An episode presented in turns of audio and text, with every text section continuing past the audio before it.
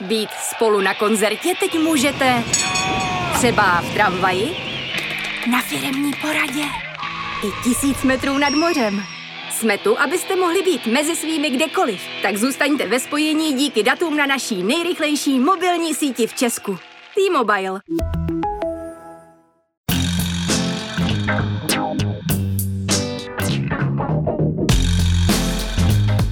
Právě jste si zapnuli stopáž, pravidelný audiopořad z pravodejského serveru Seznam zprávy. Mé jméno je Jan Kordovský a každý pátek vám tu přiblížím jedno z hlavních témat uplynulého týdne. Tentokrát se společně s naším reportérem Filipem Hartzerem a fotografem Tomášem Svobodou budu bavit o jejich březnovém výjezdu do válečné zóny na východě Ukrajiny. Ale ještě předtím jsem pro vás vybral několik zpráv, které by vás, alespoň podle mě, rozhodně neměly minout. Tento týden jsme se dozvěděli, že premiér Andrej Babiš nemá doma vlastní tiskárnu a musí si kopie vládních dokumentů tisknout v pobočce firmy svého holdingu. Hlavní motivační heslo, které najdete na webu Imobi zní Ve všech našich provozovnách na vás čekají nezapomenutelné zážitky. Už to tak vypadá. Britský premiér Boris Johnson byl kvůli koronaviru hospitalizován na jednotce intenzivní péče.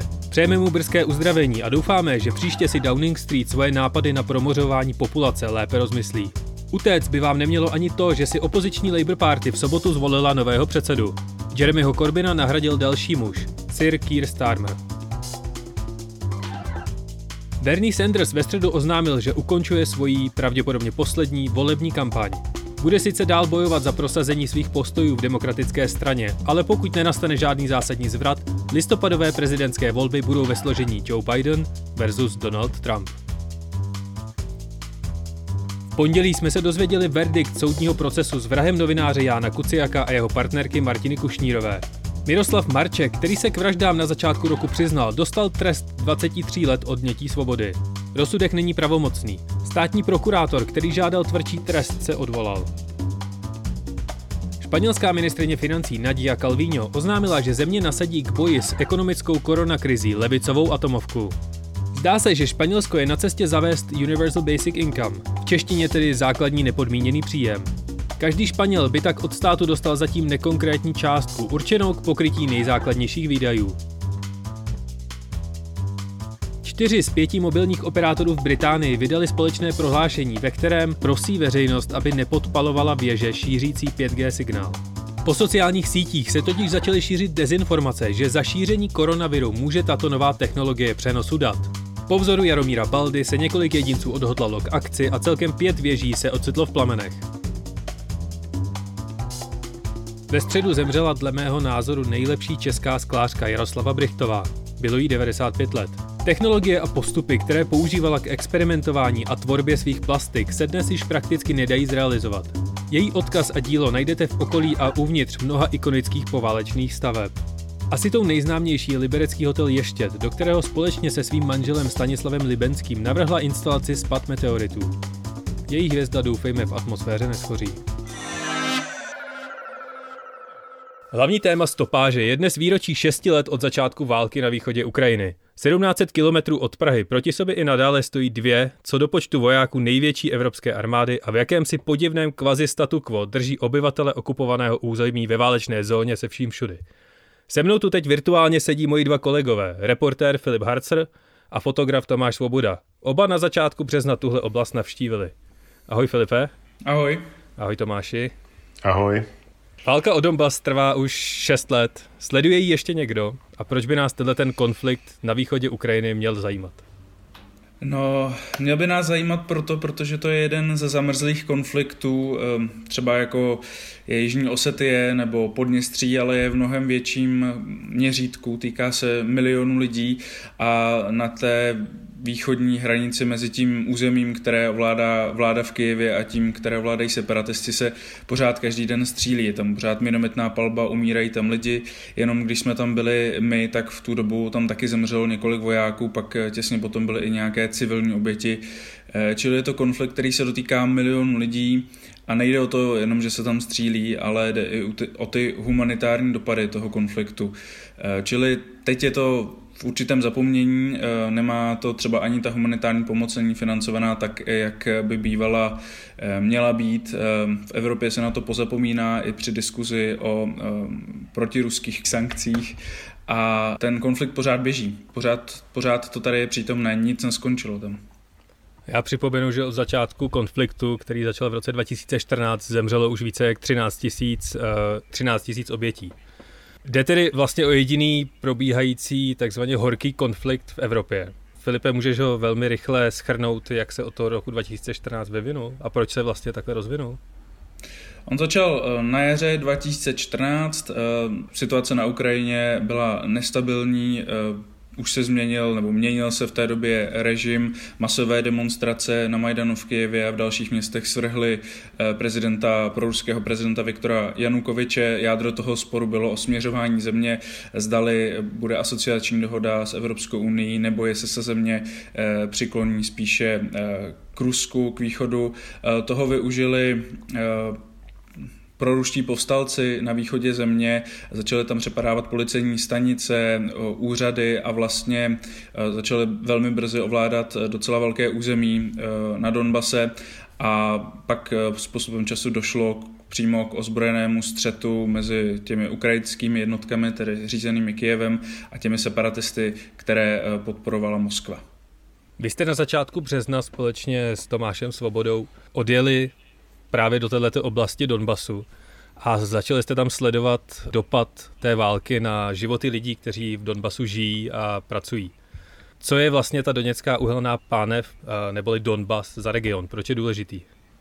No ten eh, Donbas je eh, dost velký region, zahrnuje vlastně minimálně dvě ty oblasti, Luhanskou ehm, a Doněckou a je to průmyslové centrum Ukrajiny. Jsou tam eh, doly na černé uhlí, včetně toho nejkvalitnějšího, co se jmenuje antracit, to má nejlepší výhřevnost a je to vlastně industriální centrum Ukrajiny. Je tam spousta továren, spousta eh, podniků. Eh, my jsme viděli spoustu z těch průmyslových podniků, které pracují doteď eh, a barva toho dýmu lecos nasvědčovala o tom, že ten průmysl je tam opravdu těžký a že to jsou ty železné plíce Ukrajiny, které jsou teď rozdělené. Spoustu těch dolů teď Kiev vůbec neovládá, spousta z nich je teď zavřená, některé vlastně v nich těží separatisti a to uhlí přeprodávají ho přes Rusko, eh, včetně falešných dokumentů.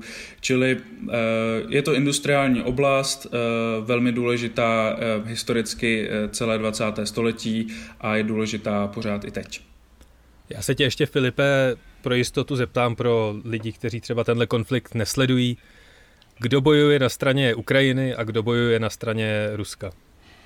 Na straně Ukrajiny bojuje ukrajinská armáda, která dostává rozkazy z Kieva a na straně těch separatistických eh, neuznaných republik, té Doněcké lidové republiky a eh, Luhanské lidové republiky bojují jejich vlastní ozbrojené složky, které jsou podle mnoha zdrojů podporovány ať už výzbrojí nebo i personálně z Ruské federace.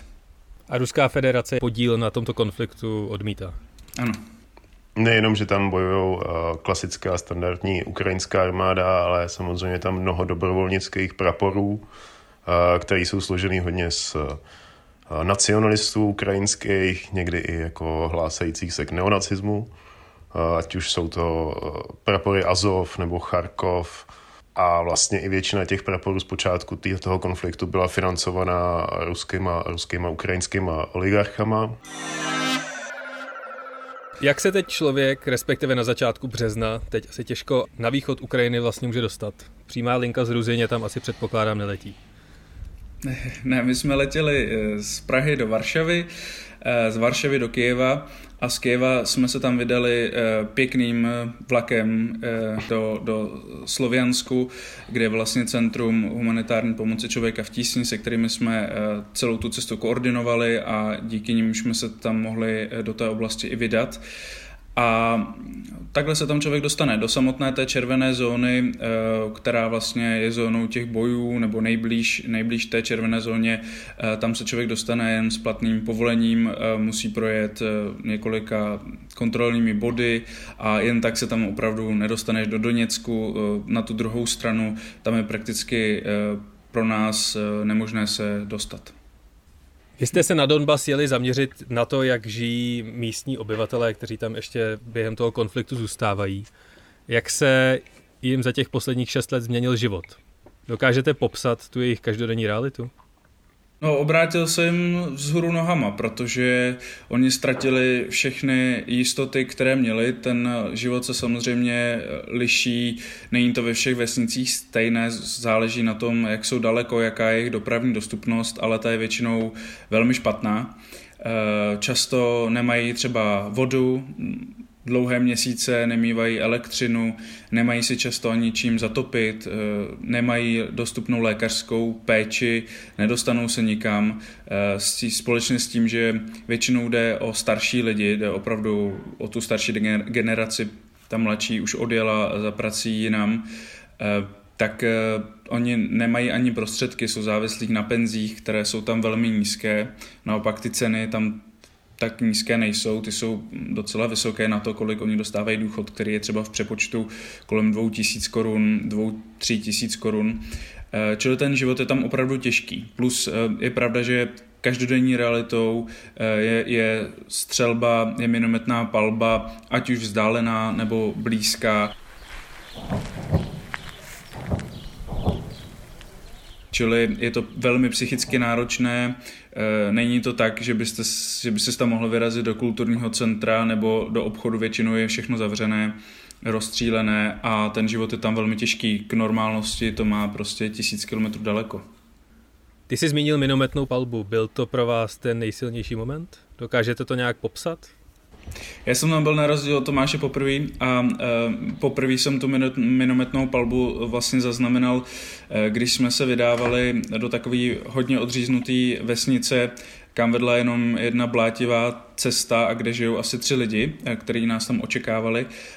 A ta cesta byla rozežděná vojenskou technikou a náš řidič prostě řekl, že, že neprojedeme a řešila se bezpečnostní otázka, jestli to teda máme risknout, eh, nebo poprosit o pomoc vojáky, nebo jestli se máme tam vydat pěšky.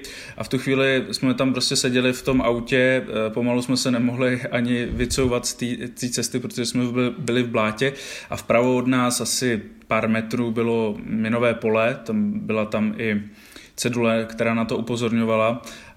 A v tu chvíli, když oni, eh, naše koordinátorka z Člověka v tísni eh, s řidičem volali do centra Člověka v tísni eh, ve Sloviansku a řešili tu bezpečnostní situaci, tak v tu chvíli člověk byl už trošku nervózní, adrenalin pracuje, prostě jsi někde blízko té bojové linie, nevíš, co bude. A v tu chvíli se ozvala taková hlasitá dunivá rána, já nevím vlastně k čemu to ani přirovnat, Nebyla to jako obyčejná petarda, bylo to prostě hlasitý, bylo to pár kilometrů od nás a mě to chvilku mi to jako nedošlo, až pak když jsem se podíval na, na Tomáše, tak mi jako došlo, že vlastně jsem slyšel poprvé tu minometnou palbu, tak Příjemný to nebylo, ale ten adrenalin v tu chvíli pracuje, eh, člověk si to zapisuje a lituje, že si nenahrál ten zvuk, to už je pak taková ta novinářská deformace.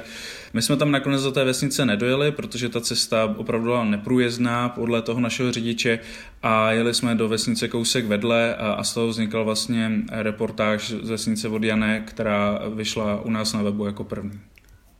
Ty v tom článku zmiňuješ, že v této vesnici Vodjané žilo před válkou zhruba tisíc lidí, ale po začátku konfliktu v roce 2014 se ta vesnice vylidnila a aktuálně v ní žije 17 obyvatel. Jak se jim tam přežívá, kdo tam vlastně zůstal a tušíš, kam odjeli a odešli ty lidé, kteří eh, v té vesnici původně žili? Těch lidí, vlastně my jsme tam navštívili eh, jednu ulici v té vesnici, oni ty vesnice jsou docela takové roztahané, rozsáhlé, v Česku už by to byly třeba tři vesnice rozdělené a eh, my jsme teda navštívili jednu tu ulici, tam nás provedli eh, místní paní, my jsme jim říkali bábušky, protože všechny byly staršího věku, měli ty barevné šátky, byly všechny hrozně milí a měli velkou potřebu s náma sdílet to, co vlastně ty roky zažívají, protože oni jsou na dohled letiště v Doněcku, o které se vedly velmi tvrdé boje, koukají do minového pole a ta minometná palba na ně často dopadá. A ty mladí lidé prostě odešli. Kdo mohl, tak uh, měl, měl prostředky, měl kam jít, uh, měl třeba slíbenou někde práci, tak prostě odešel.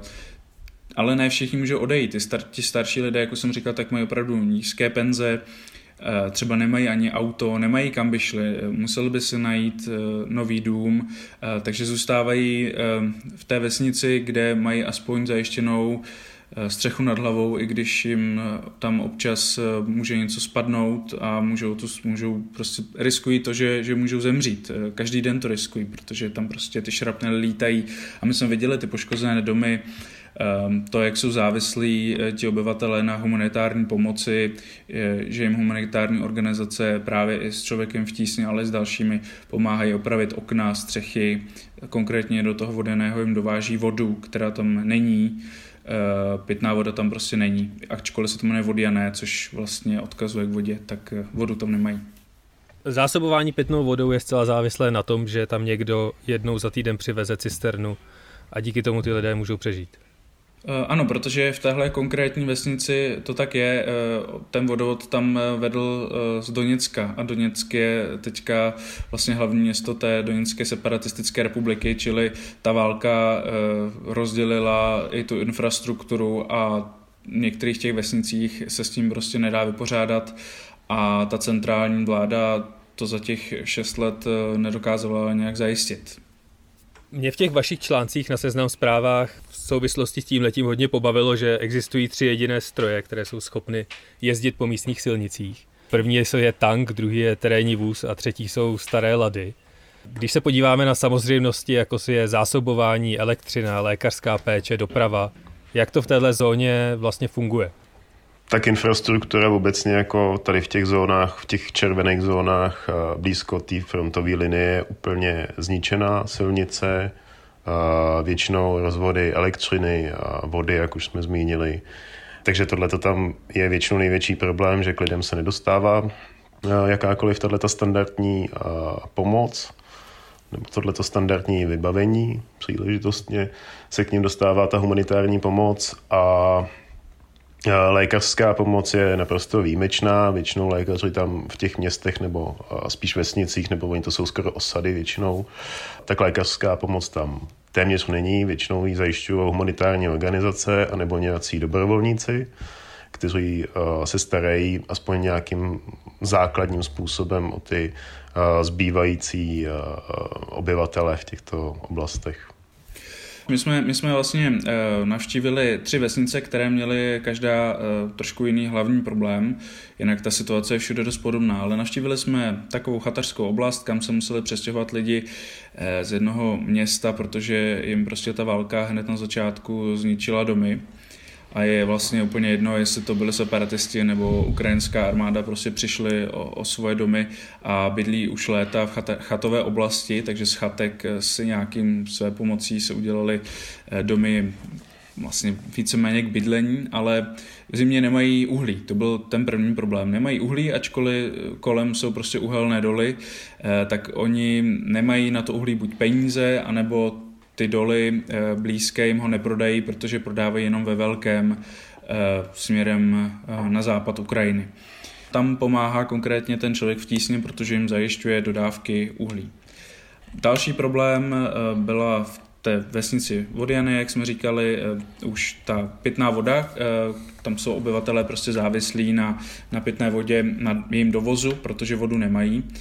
A e, třetí vesnice, třetí ten problém e, byla ta lékařská péče. Jak už zmínil Tomáš, ti lidé mají nemocnice prostě strašně daleko a i když se to třeba na počet kilometrů nezdá tak daleko, e, tak při stavu té infrastruktury a těch cest, protože tam jsou prostě díry velikosti zahradního bazénu a tak si prostě ani nemůžu finančně dovolit dojet za tím doktorem do nějakého většího města. Čili ordinace v těch vesnicích osadách nejsou a jednou za 14 dní eh, v různých intervalech to bývá, tam dojíždí eh, lékařské humanitární organizace, které jim zajišťují aspoň tu základní péči, dokážou jim předepsat léky, dovezou je, dokážou jim dělat nějaké vyšetření, ale pro ty odbornější věci stejnak ty starší obyvatelé, často třeba kolem osmdesátky, musí pak jet daleko do nějaké nemocnice tou složi, velmi složitou cestou. Čili ty problémy vlastně jsou dost eh, ne všední, ale tam jim to asi připadá všední. Jedna vesnice nemá vodu, druhá nemá lékaře, eh, třetí nemá ani, ani jedno z toho, eh, takže jsou to základní lidské potřeby, které nám přijdou samozřejmé, tak tam vlastně každá takováhle věc je velký problém. Takže chápu to správně, že humanitární organizace mají velmi stěžejní roli tady Rozhodně, ty lidi mají často oprávněný pocit eh, na to, že na ně prostě ukrajinská centrální vláda eh, zapomněla a ty humanitární organizace tam tu základní pomoc suplují. Eh, dostávají mimo jiné i peníze ze spočtu Evropské unie určené k tomu a velkou pomoc tam přináší Česká organizace Člověk v tísni, která vlastně na východní Ukrajině začala působit mezi prvními a spolupracuje s obyvateli na té ukrajinské straně nebo na té straně, kterou ovládá eh, centrální vláda, ale má kontakty a pomáhá i v těch separatistických republikách, čili to je nezastupitelná pomoc taky a tam je ta situace ještě kolikrát horší než na té, eh, na té straně, kterou kontroluje ukrajinská vláda. Právě posloucháte audio pořad Stopáž, kde se společně s Filipem Harcerem a Tomášem Svobodou bavíme o konfliktu na východě Ukrajiny. Tomáši, já se zeptám tebe, východ Ukrajiny není jediná válečná oblast, kterou ty si navštívil a kterou si byl dokumentovat. Kromě Donbasu si byl například ještě v Iráku. Dá se to nějak srovnat? Tak já jsem vlastně Ukrajinu navštívil už eh, po druhý letos. Poprvé to bylo v roce 2017 a v Iráku jsem byl v roce 2018. Ve srovnání s Irákem Irák vlastně už byl v tu chvíli uh, neválečná zóna, nebo tam, kde my jsme se pohybovali, tak uh, to nebyla válečná zóna. Mm, bylo to spíš o nějakých rekonstrukcích, o nějakých úpravách uh, a čištění od nástražných výbušných systémů nebo min nebo nějakých poválečných rekonstrukcích té infrastruktury a podobně, případně uprchlických táborech nebo nějaký humanitární pomoci. A ta Ukrajina je pořád vlastně, byť se to nezdá, tak je to furt aktivní konflikt. A spousta lidí to už tak moc nebere, ale pořád je to ta reálná válka. A tak možná v tomhle je asi ten největší rozdíl. No. Dneska těžko vypustit ven jakoukoliv informaci bez alespoň poznámky o koronaviru. Jak krize s koronavirem poznamenává tady tu východní oblast na Ukrajině? No my jsme tam byli eh, předtím, než, než eh, ta epidemie naplno propukla, vrátili jsme se, když to řeknu mm, přímo na čas, protože chvíli potom už se vlastně eh, hranice Ukrajiny uzavřely.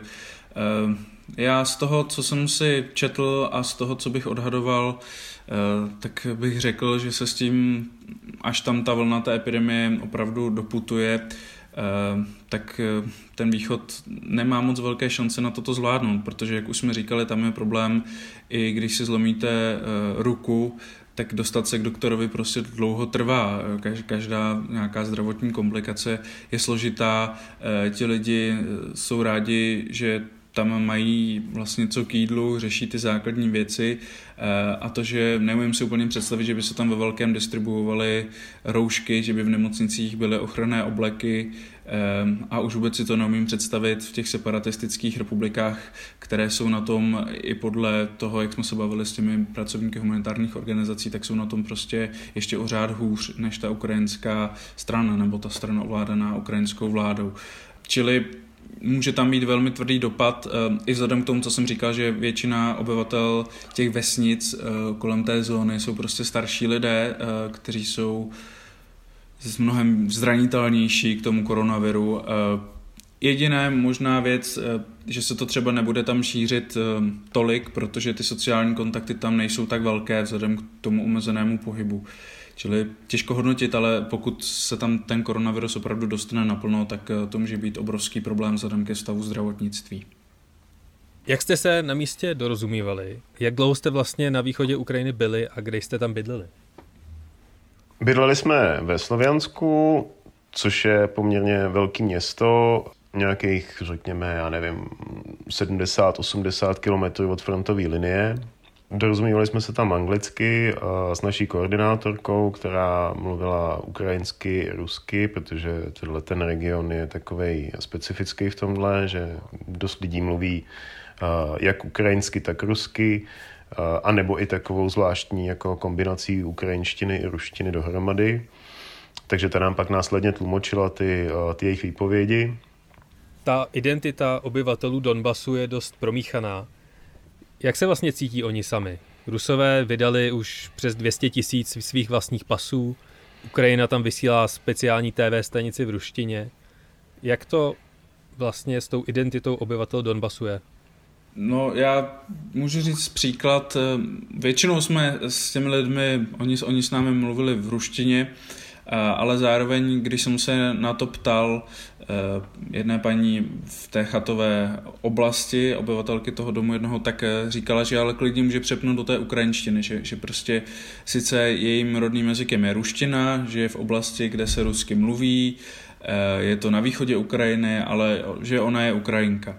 To byl jeden ten přístup, ale ten druhý přístup může být taky v tom, že těm lidem je asi jedno, jestli Eh, na ně padají minometné granáty nebo šrapnely eh, z ukrajinské strany nebo eh, z té proruské strany těch separatistických republik. Oni prostě řeší základní problémy a té druhé vesnici nám říkali, že viděli jenom ukrajinské vojáky, ty separatisty vůbec ne a že ty tanky, co jim jezdili po dvorku, byly prostě ukrajinské. Čili ta válka na ně dopadá v té zóně tak jako tak a jim je často jako jedno, eh, co bude, ale potřebují žít, eh, potřebují nějak přežít, čili to je to základní, co oni tam často řeší. To, že eh, mají důchod 2000, mají chleba jednou za týden, když všechno dobře vyjde, a lékaře mají prostě 80 kilometrů cestou, která je rozbitá a kdyby vás tam vezli s infarktem, tak je to vlastně skoro zbytečná cesta už.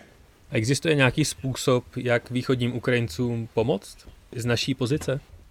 Těžko takhle hodnotit, ale asi, asi eh, tlačit na jednotnou unijní politiku v téhle oblasti, eh, snažit se komunikovat s ukrajinskou vládou, a podporovat eh, tu humanitární pomoc. Eh, neziskové organizace, které jsou teď často neoprávněně na pranýři, ale eh, přímo v téhle oblasti prostě dělají nezastupitelnou roli a bez ní by ta situace byla naprosto šílenou humanitární krizí a lidi by tam umíralo strašně moc.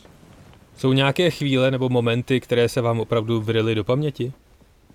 No pro mě je vždycky jako nějaký nejsilnější zážitek vlastně ten návrat do toho Kijeva, když člověk přijede z této oblasti a setká se s tím Kijevem, který je vlastně téměř vypadá jako klasický západní město, jaký, jak jsme zvyklí tady odsud, jako Praha nebo Vídeň nebo Berlín.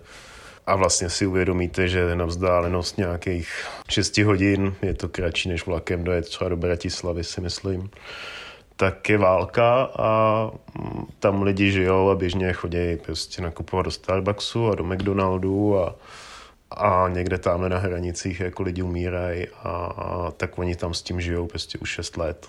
A vy v tom vlaku potkáváte ty vojáky, kteří jezdí pravidelně domů a na nějaký uh, dovolený v úvozovkách pro mě už to tam je prostě běžná věc, ale pro mě tohle, tohleto setkání, ten střed vlastně té fronty nebo té oblasti pak s, tím, s tou konfrontací s tím Kijevem je vždycky asi ta nejsilnější věc. No.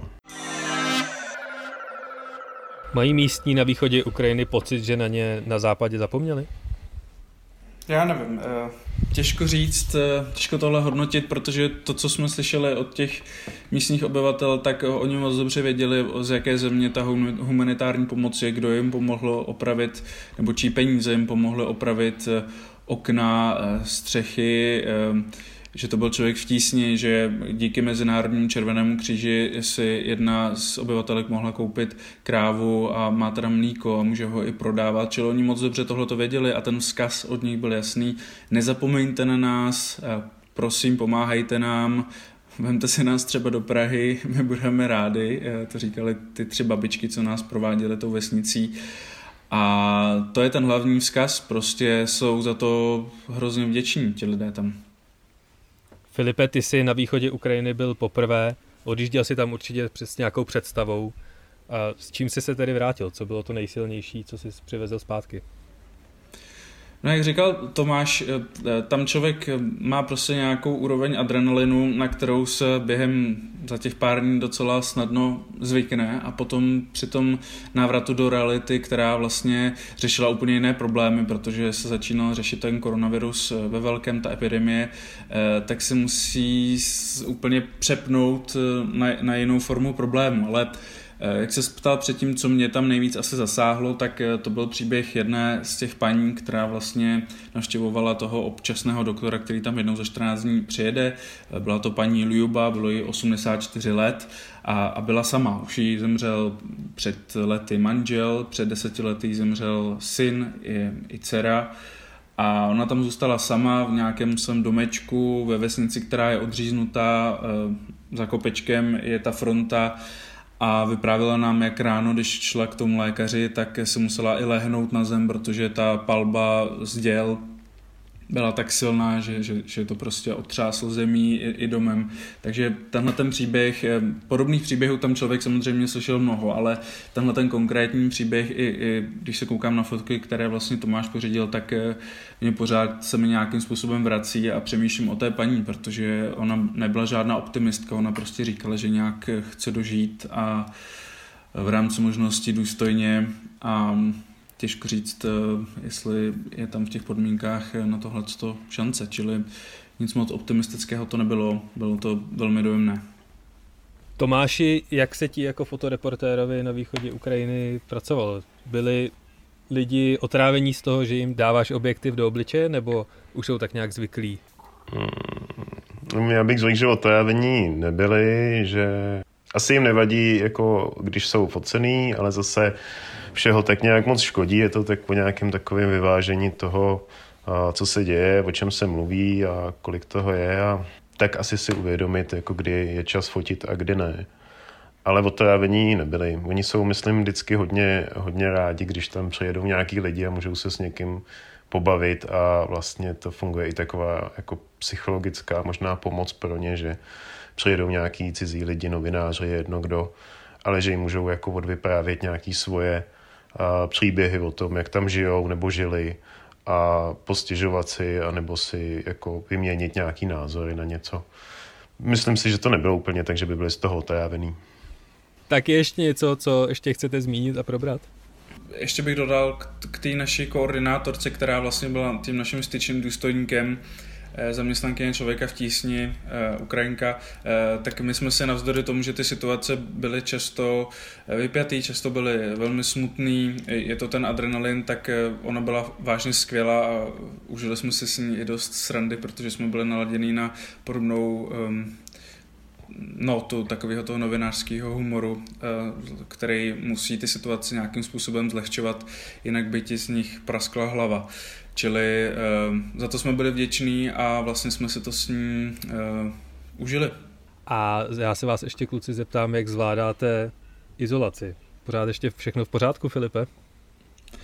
Jo, už jsem si na ty procházky se psem zvyknul a výšky do hor a už jsem v nějakém tom režimu, uh, takže docela fajn, akorát nevím, co je za den dneska. a jak přežíváš Tomáši izolaci ty? No já už vůbec nevím, co je za den a už to začíná dopadat i na nějaký moje jako uh, normální stavy životní, takže myslím, že už by to chtělo pomalu ukončit tuhle tu situaci. A když tohle to říká Tomáš, tak to už je opravdu co říct. Já vám oběma moc děkuju a uh, doufám, že se brzo zase potkáme v redakci. Mějte se hezky. Ahoj, Ahoj hodně zdraví.